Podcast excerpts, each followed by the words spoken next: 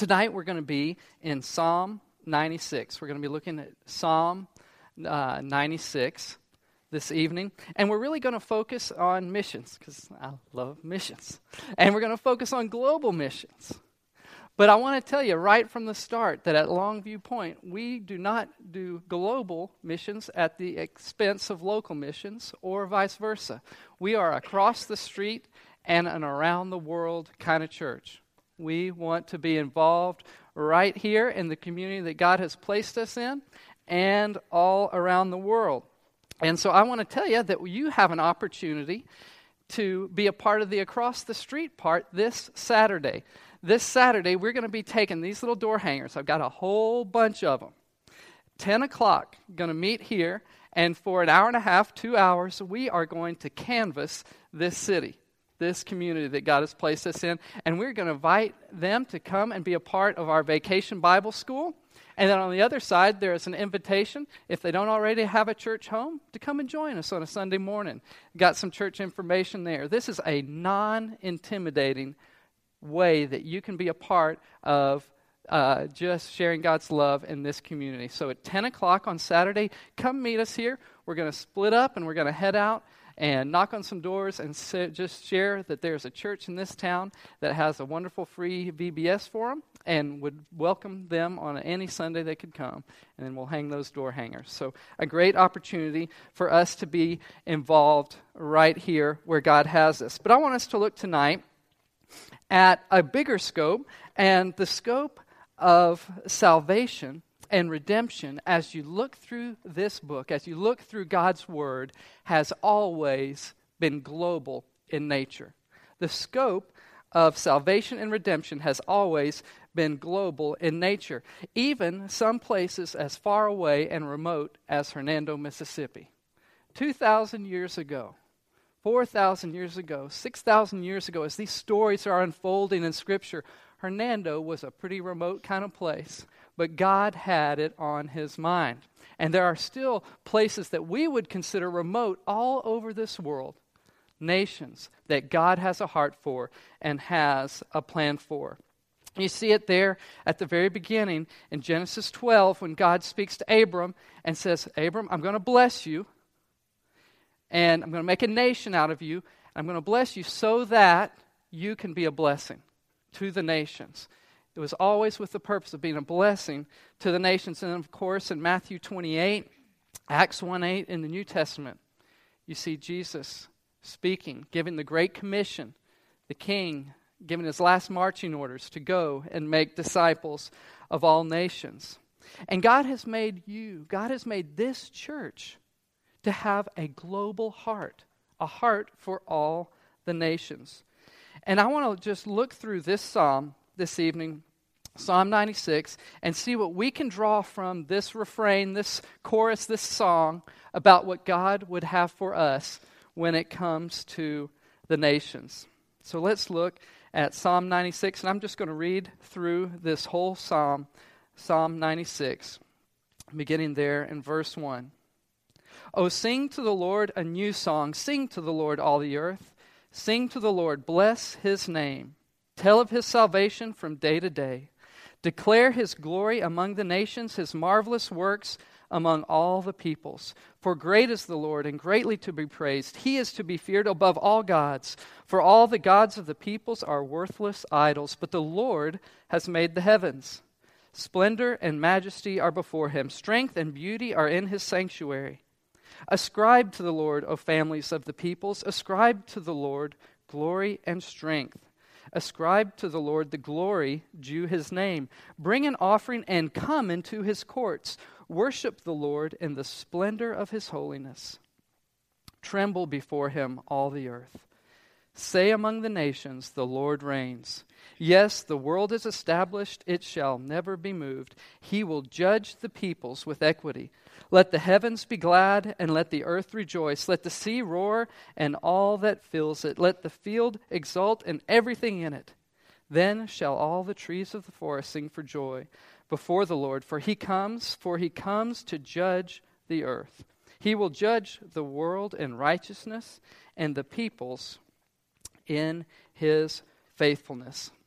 And I want to look at three things tonight from this that I believe we are to be involved in, that we are to do with regard to the nations.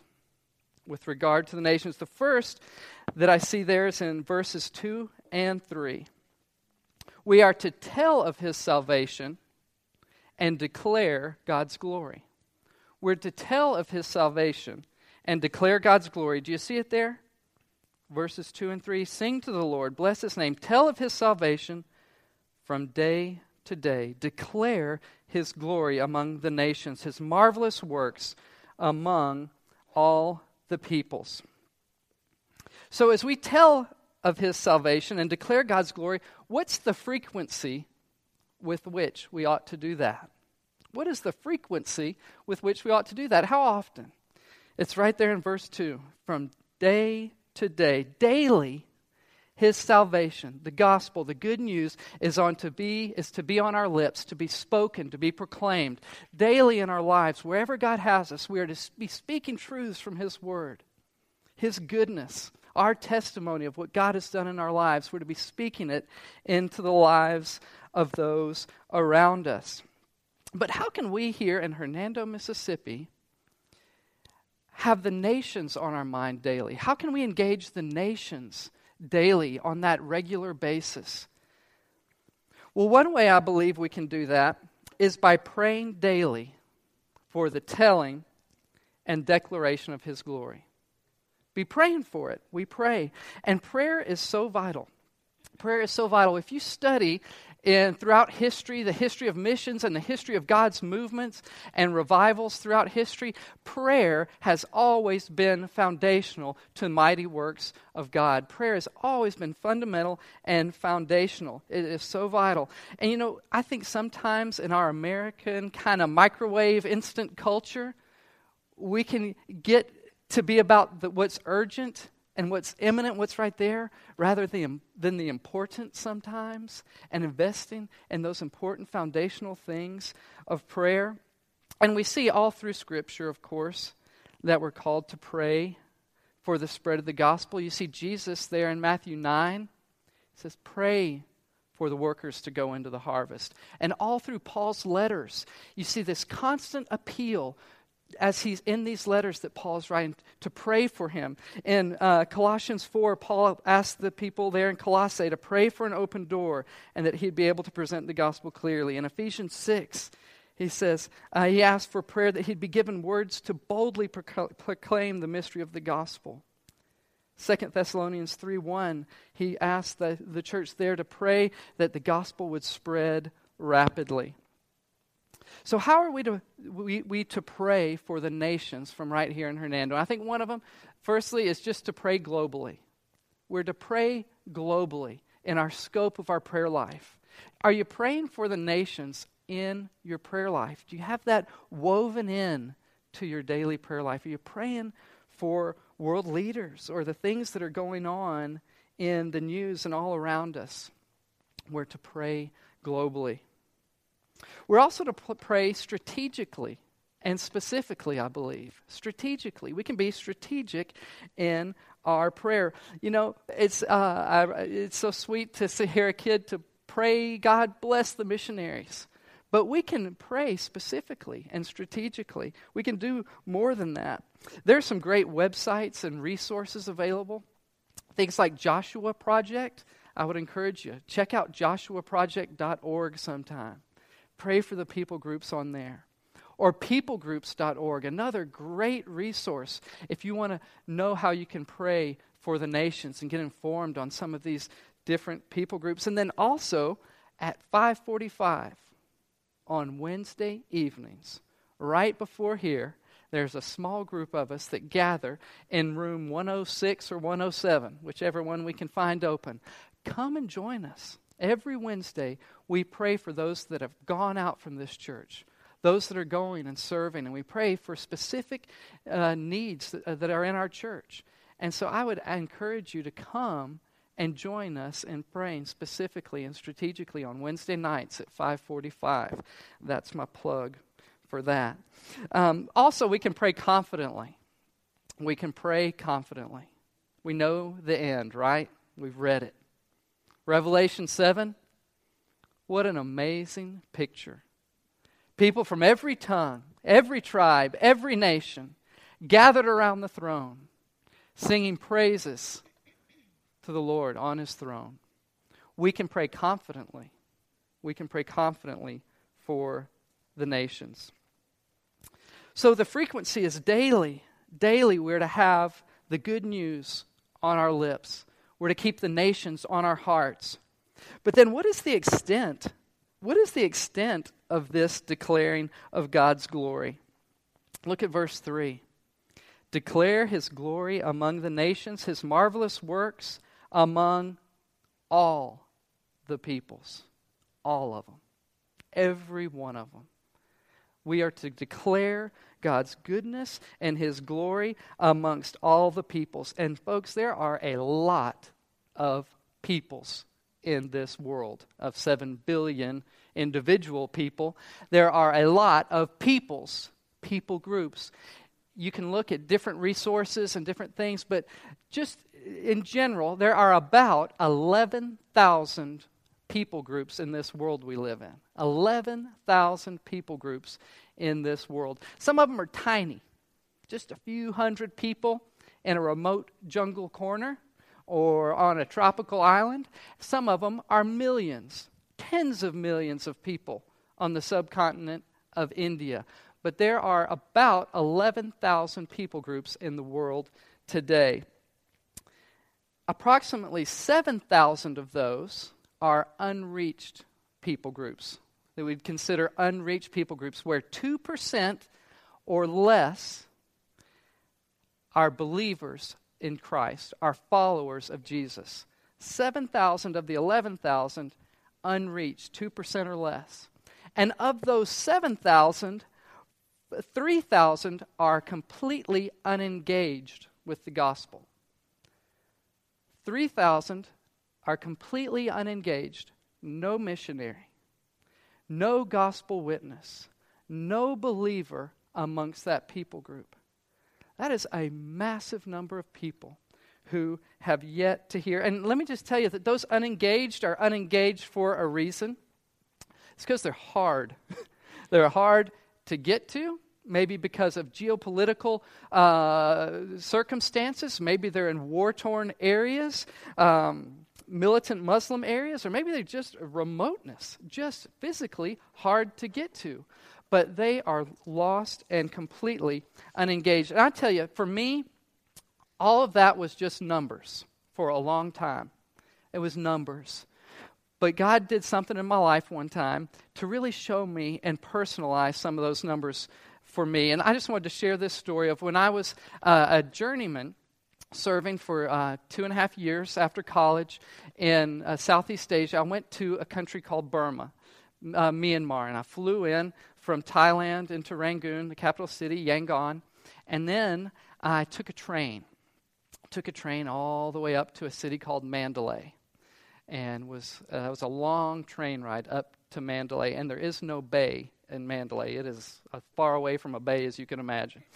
And we got there, and then from there, I took a bus, an overnight bus to another place uh, much farther up the road, and that was the end of the road. But found an old Willys Jeep from World War II that somebody had kept up, and this old gentleman drove that Willys Jeep, and I got him to drive me for about eight hours up dirt roads to an even more remote area. Been traveling a long time. And then from there, we hiked for three days over mountains on paths and to, uh, i mean just felt like you're about to fall off the edge of the world went a long way out there and i was tired I was craving some American food and something good. And I walked into that village. And there in that village, as I was walking in, there was a little shop front on the front of a house, and I could see it this glass bottle that looked like it had been sitting there a long time, and it had a red label on it. And it said Coke. Coca Cola. And I got so excited. It was dusty and it was hot, and I didn't care. And I walked up and I said, I want that bottle of Coca Cola. How much money you want? And they got that for me and popped it open, and I sat down and drank that Coke, and it was so good. It was so good. But as I drank that Coke in that remote place, God struck me with something um, that really impacted me. And it was the fact that I was in that village. There was no church, there was no believer. As far as I know, the gospel had never been proclaimed in that place. But in about 200 years, less than 200 years, Coca Cola had managed to get its product to that place. But in 2,000 years, the good news of Jesus Christ had not gotten to that Palang village. And that Palang people group was an unreached people group. And that just personalized it in my life. When I saw that, that it wasn't just 3,000 people groups. No, there was the Palang people of northern Burma who needed Jesus. They had Coke, but they didn't have Scripture. And it impacted my heart. And I want to tell you, though, that was long, I was 15 years ago almost. Today, there are believers amongst the Palang people. There was a missionary who went and he took his family and he invested his life amongst those people. And there are now baptized Palang believers. And there's a church, and they're seeking to spread the gospel amongst their own people. And see, that's God's plan. Not that there would be 3,000 people groups unreached, but that every people group would hear the good news. And that's what we see the promise of in Revelation 7 is that there are going to be people from the Palang and every other people group around this world gathered around the throne worshiping the Lord. So, why do we go? Why do we go? Verses 4 through 6 For great is the Lord and greatly to be praised. That's why we go, because He's great. He's good and He's worthy of worship. All the gods of the peoples are worthless idols, but the Lord made the heavens. Splendor and majesty are before him, strength and beauty are in his sanctuary. God is greater than all the gods. He is greater than all the gods, and he cannot be put on parallel or on par with any idol or any other little g God. He cannot. And I want to look just for a second tonight Look in Samuel. Just flip over there with me. Let's look in 1 Samuel. 1 Samuel chapter 5. Let's just see what happens when other little gods are put up against and on par with and parallel to Jehovah, the I am, Creator God. Look at 1 Samuel chapter 5. When the Philistines captured the ark of God, 1 Samuel chapter 5 verse 1. When the Philistines captured the ark of God, they brought it from Ebenezer to Ashdod. Then the Philistines took the ark of God and brought it into the house of Dagon and set it up beside Dagon, the god of their people. And when the people of Ashdod rose early the next day, behold, Dagon had fallen face downward on the ground before the ark of the Lord. So they did what you have to do with a little g god. It's carved of stone or wood. So they took Dagon and put him back in his place. But when they rose early on the next morning, behold, Dagon had fallen face downward on the ground before the ark of the Lord, and the head of Dagon and both his hands were laying cut off on the threshold. Only the trunk of Dagon was left to him. That is why the priests of Dagon and all who enter the house of Dagon do not tread on the threshold of Dagon and Ashdod to this day. So, what happens when you try and set up a little g God next to the Creator God? They fall down they fall down. That's really a comical little picture in my mind of God demonstrating his power. And if you continue to read over the next verses, it's less comical and much more severe. The hand of the Lord was heavy against the people of Ashdod, and he terrified and afflicted them with tumors, both Ashdod and its territory. They end up giving the ark back. They don't want any more to do with that. You see, God is God alone. There are no others. He's not a chapter in a book, the God of Christianity, the God of Islam, the gods of Hinduism. There is one God, one creator God, and He alone is to be worshiped, He alone is to be praised, and there is nothing more heartbreaking than seeing a young mom bow down before an idol or a young boy in a Buddhist temple bowing down before a carved idol. And what these verses say is that He will not tolerate that, that God alone is to be worshiped, and that we are to declare his glory because he's great. That's the reason that we are to declare his glory. And then, not only are we to declare his glory, tell of his salvation, but we are also to invite the nations to worship him. We are to invite the nations to worship him. Look at verses 7 through 9. Ascribe to the Lord, O families of the peoples. Ascribe to the Lord glory and strength. Ascribe to the Lord the glory due his name. Bring an offering and come into his courts. Worship the Lord in the splendor of his holiness. Tremble before him, all the earth. That is an incredible invitation. That is an amazing invitation that's given here at the time it was here in the Old Testament to all the peoples to come into the courts. Come, worship him in his holiness. Come and worship the Lord. You know, when I read that, it just, in my mind, I, I just look ahead and it pictures in my mind when the veil was torn. Wade preached about that not too many weeks ago when that veil was torn and that open access to all peoples to come into his holy presence through the shed blood of Christ. And I just see that incredible invitation here. All peoples, come, come and worship him in the courts. Come and worship him in his holiness. It's amazing. And as a church, we are to be intentional and we're seeking to be strategic in inviting the nations to come and worship him. We as a church need to be about this, to be intentional in inviting the nations to come and worship him to worship him because he alone is worthy of worship. John Piper puts it this way missions exist because worship does not. Missions exist because worship does not. There are places in the world that are not worshiping God. They should be, they are not. We need to go and say, there is one God who is to be worshiped above idols because he is great. He is the creator, he is the redeemer of all people. You need to place your faith and your trust in him and so missions exist because worship does not. But what are two ways that we can invite the nations, that we can invite the nations to worship Him? One is through giving, generous giving. And I see that reflected in our budget in amazing ways. Did you know that every dollar that is put in the offering plate at Longview Point Baptist Church, almost 23 cents of that goes out for the mission?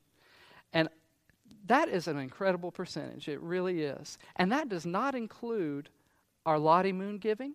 That does not include our national um, offering giving, our Annie Armstrong giving. This church is an incredibly generous church, and you are an incredibly generous people. You are. And it is amazing to me when I've just had some folks ask me since I started here, uh, missions pastor at Longview Point, what kind of what do they do for Lottie Moon? What do they give towards international missions? And when I tell people, their jaw hits the floor. It is incredible what this church does to support international missions. I I believe we're in the I need to confirm this with Wade, but I know we're in the top 100 in the nation. I believe we're in the top 50 in the nation in giving towards international missions to the Lottie Moon Christmas offering. And that's because of the generosity of you guys. It's amazing to me. And what that does, it allows people to go and to invite people to share the good news, to tell the good news of Jesus. It allows that. And I'm thankful to be a part of a church where the budget reflects the priority of mission, outreach, evangelism, and church planting. I am so thankful to be a part of that. But not only by giving can we invite the nations to worship Him, but by sending by sending. By sending people out from this church, by going, we invite people to come into a relationship with Jesus Christ. And there are three types of sending that I see this church doing, and that I pray we will continue to do. That we will continue to do. The first is long term. long term going. That's the one way ticket kind of going. That's the one where you can't take enough granola bars or Charmin toilet paper. That's where you go and you don't look back. And we've had people from this church do that. And praise God that He is doing that here. And I pray that He will send more out to go in that long term, one way ticket kind of way. Folks like the Clintys, Trey and Megan, who would take their family and their kids and buy that one way ticket and go and say, We're going to go plan our life in South Asia in a difficult place for His glory, to invite the peoples to worship Him. Folks like the Darnells, who would go to South America, to Ecuador, say, We'll go. I'll go invest my life there, learn language, pour into families there, disciple people there, so that God would receive the glory and honor that He's due. And listen, not only around the world, but also right here in our own nation. Stephen and Kay Carson up there in frigid old South Dakota. Glad I'm down here where it's warm. They're up there, and God is using them in amazing ways. Amazing ways. And um, the Williams in D.C., the Krausens getting ready to start there in Sioux City, Iowa. There are people going out from this church in that long term kind of way to go and to share and investing their lives in those places. And then there are also what I would call midterm, kind of that two month to two year kind of range of going. There are people that go out from this church. On Sunday, we are going to get to commission a young lady, a junior in high school, Cecilia Belk, who is going for two months, June and July, to East Asia. Going to spend her summer there. What should I do with my summer? A junior in high school might ask herself, why don't I go to East Asia, share the gospel there in that place? Isn't that awesome we're going to be able to send out people like that? Or Michael and Rebecca Emerson went for two years to Southeast Asia uh, there. Said, you know what? We can put our jobs on hold for a little while. Put our house up for rent we're going to go and we're going to do it. Go and invest years of their life there in Southeast Asia. And by the way, they're leaving tomorrow to take a short term team back to that place, heading out to go. And then we can also send short term teams, teams that go for uh, less than two months, usually a week, 10 days, two weeks, teams that go. And we've got teams going, y'all. We, uh, the Uganda team arrived safely last post I saw, uh, they were about four hours away from their final destination, enjoying some uh, ice water and some. I think they found one last place to get to get French fries before they get to the back and beyond, and they are on their way and doing well. And of course, the Emersons are taking a team, leaving tomorrow, and we've got teams heading out this fall to Southeast Asia. We've got teams going to the Middle East. Got a team going to the Middle East this fall. And there are opportunities to go. And we're going to keep going. We're going to keep sending teams to go and to invite the nations to worship Him. And listen, when we go uh, on short term teams, one of the things I want to say about that is we're not trying to go and make a big splash, get on the plane, leave, and come home. What we are purposing to do with our short term teams is to go in a short term trip and to take a team to come alongside, a short term team, to come alongside a long term strategy of people on the field who are there working towards long term goals of church planting and seeing disciples made. And so we go and we work with IMB missionaries. We go and we work with national believers in those places. We're not trying to go make a big show for ourselves and then pull out. We want to go and partner where there are people in these places. Um, we're going to, we got a team going to Japan. We're, I forgot about that one. We're headed out there in July. I'm excited about that. We're headed there as well. So we are going and we are partnering with people all over. And let me just tell you, that's what we should be doing.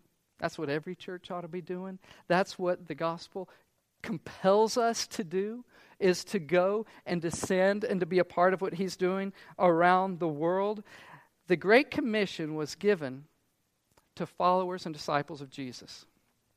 It was not given to a missions agency, it was given to the church, it was given to followers of Jesus Christ. And I am so thankful for our International Mission Board and the organization that it, it is. But it exists not to do the job for us. The International Mission Board exists to facilitate us going. That's their stated purpose. I looked it up today.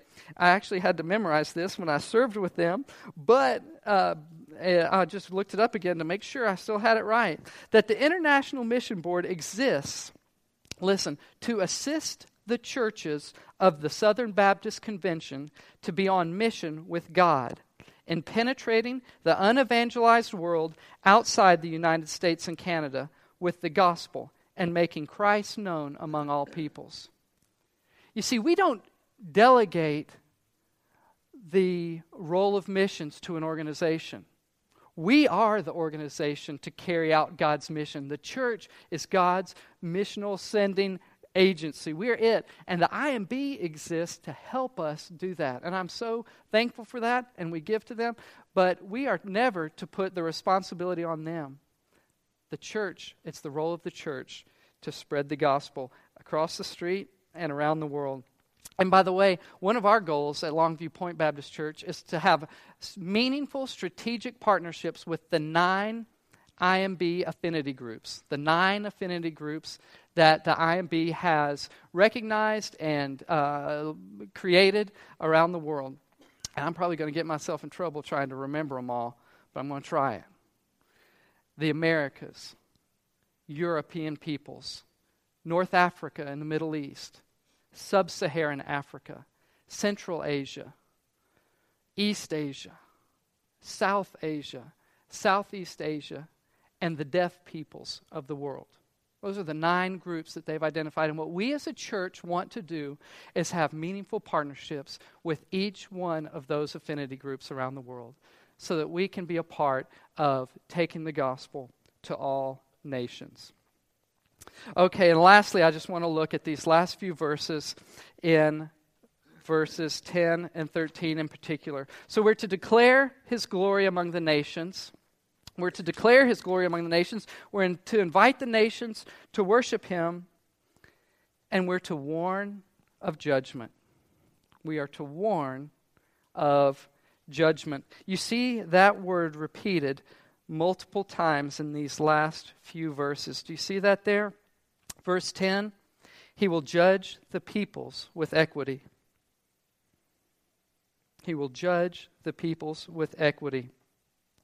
For he comes to judge the earth. He will judge the world in righteousness and the peoples in his faithfulness. The last thing that I want for myself is to be judged in equity and in the righteousness of God apart from the covering of the blood of Jesus Christ. Can you imagine? Can you imagine being judged in fairness and in equity apart from the blood of Jesus applied to your life? Horrible, terrifying, tragic. And that is the reality for millions of people in our world today. That's the reality. That there's a judgment coming. There is a judgment coming from a holy God who does not turn aside from sin, who punishes sin. And it is coming. And we are to go and to warn of that judgment, to speak of it, to warn of that judgment. But not only do we warn of the coming judgment, but we should also be compelled by it. We warn of it, but we should also be compelled knowing that there is a coming judgment. When I look at motivations for missions, when I look at motivations, why go? Where does our motivation come from to go to these hard peoples, to go to these nations, to go to these places, to go across the street? Where does the motivation come from? First and foremost, and these are in order in my mind.